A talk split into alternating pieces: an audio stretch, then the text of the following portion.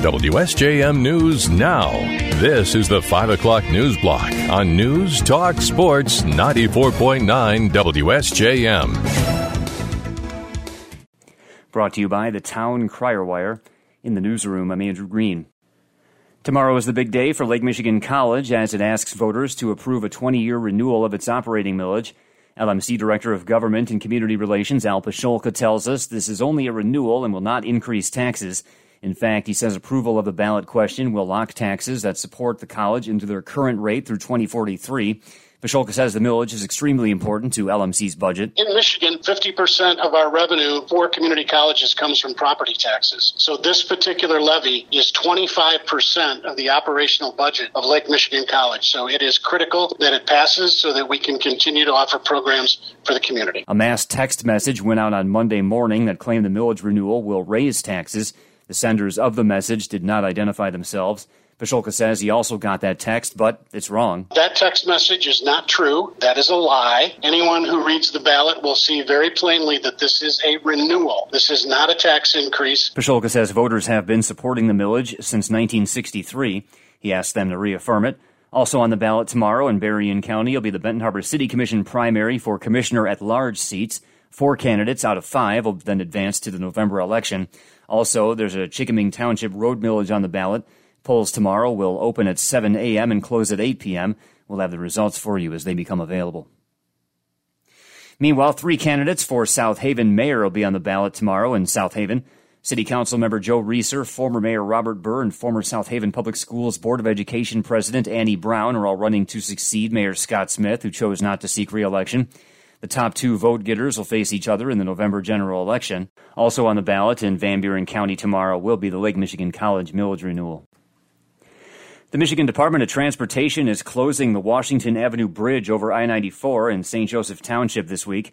It says the closure is needed to prepare for a $204 million rebuild of I 94 slated to begin construction next year. The Washington Avenue Bridge will close Thursday and stay closed through September 2nd. The bridge is being prepped for the bigger construction taking place the following two years. The work will include deck patching, joint replacement, and epoxy overlay and surface coating. A detour taking drivers down Maiden Lane, Lincoln Avenue, and Vineland Road will be posted.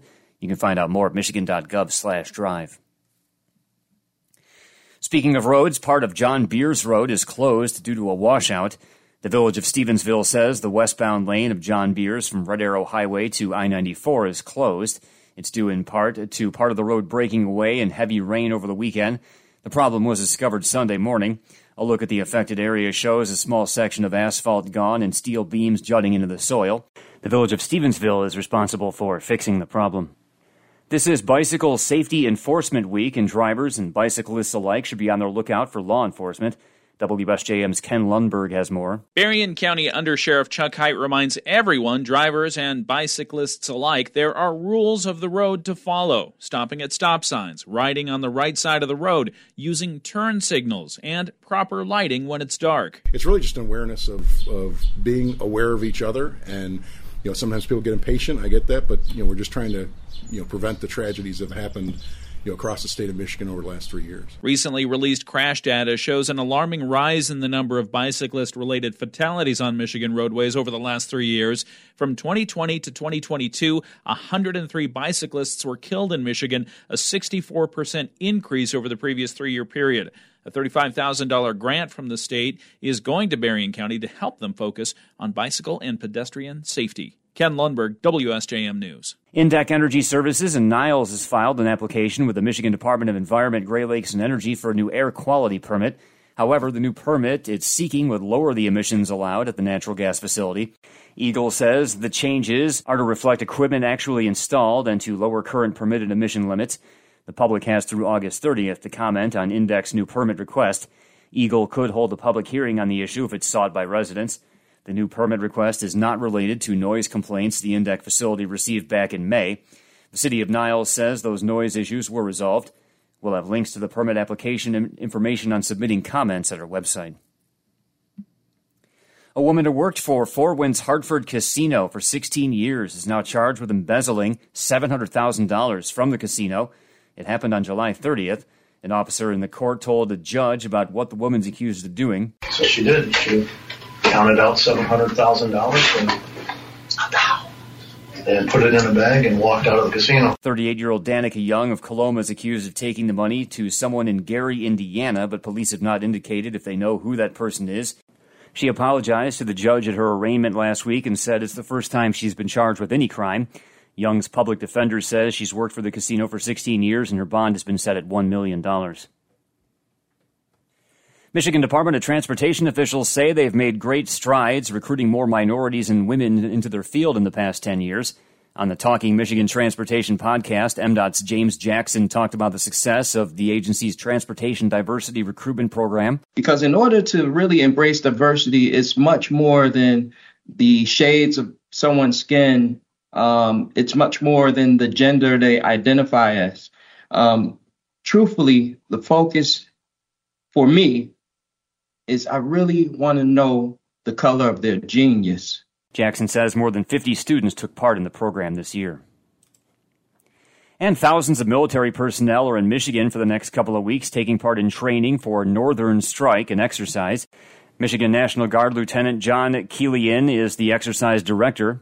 Uh, we anticipate 6,500 to 7,000. Uh, we won't know until everybody is, is actually on the ground and they're coming from from overseas and then throughout 27 states um, in our country, as well as some active duty Army, Marines, as well as Air Force. Keelian says they'll work on expeditionary skills, command and control, and intra-theater medical care training, where they'll evaluate simulated patients to Fort McCoy, Wisconsin, for follow-up treatment. They'll be training at Camp Grayling, the Alpena Combat Readiness Training Center, Selfridge Air National Guard Base, and Oscoda Wurtsmith Airfield.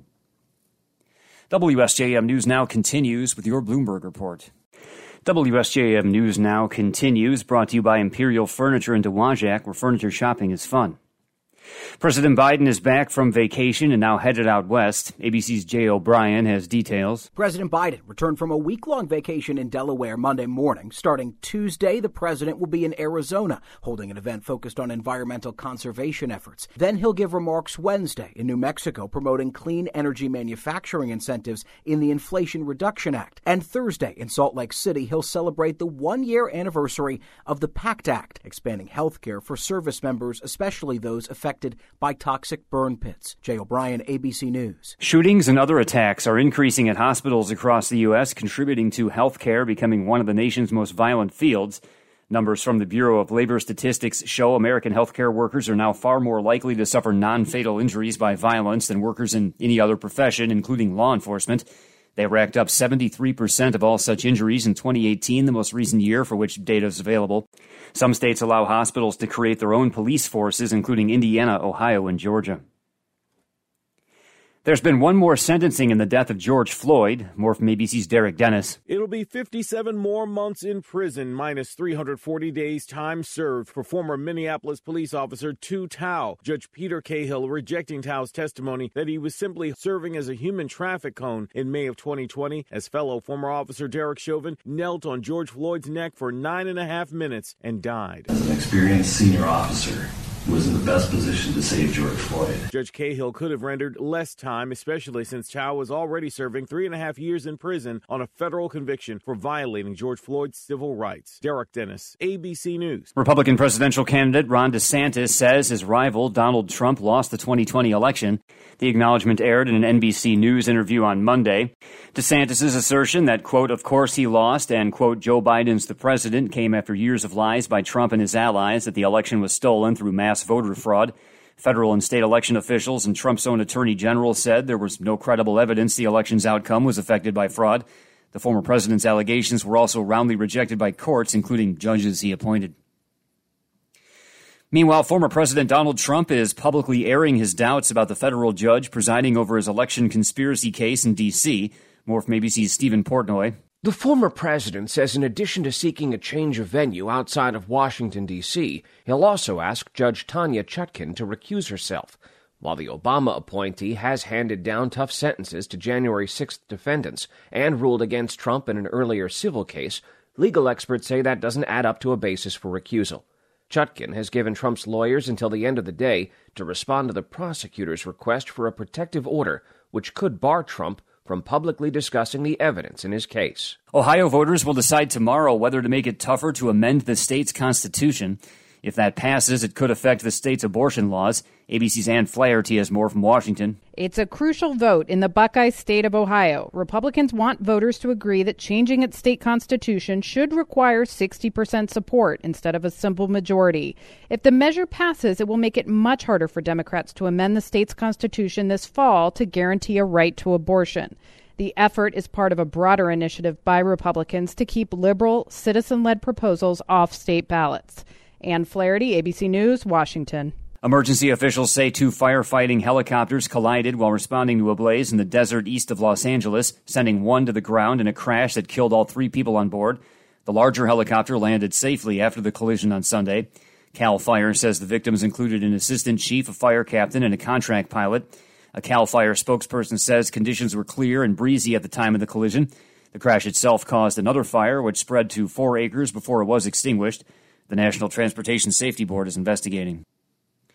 Airlines were affected over the weekend and into Monday by severe storms. More from ABC's Derek Dennis. It was a doozy of a weekend for air travel due to weather. Violent storms in the south, tornadoes in the west caused hundreds of delays and cancellations that stretched into Monday. Atlanta's airport, the hardest hit, with some 250 cancellations and more than 400 delays and counting by Monday morning, followed by New York's LaGuardia Airport, then Baltimore and Reagan National in Washington. And forecasters say another round of thunderstorms up and down the East Coast from Florida to New York and in the South and Midwest, including Memphis, Dallas, Fort Worth, and Denver, will add even more delays and cancellations to the mix. Derek Dennis, ABC News. Attorney General Merrick Garland says the U.S. Justice Department is cooperating with the International Criminal Court and supporting Ukrainian prosecutors carrying out war crime investigations. He reaffirmed his department's aid more than a year after the Russian invasion. Congress recently allowed for new U.S. flexibility in assisting the court with investigations into foreign nationals related to Ukraine. The Justice Department will be a key part of the United States cooperation, according to Garland. He appointed a prosecutor to serve at a center opened last month in The Hague to support nations building cases against senior Russian leaders for the crime of aggression. And Barbie has joined the $1 billion club. ABC's Chuck Sivertson has more. This is the best day ever. It is the best day ever. In just three weeks in theaters, Barbie is set to sail past $1 billion in global ticket sales. For Greta Gerwig, it breaks a record for female directors previously held by Patty Jenkins, who directed Wonder Woman. The movie added another 53 million bucks from North American theaters this weekend, say studio estimates. The Shark sequel, Meg 2 The Trench, overcame abysmal reviews to land second with $30 million. In third place, in its third week, Oppenheimer adding another 28 plus million. Chuck Sivertson, ABC News.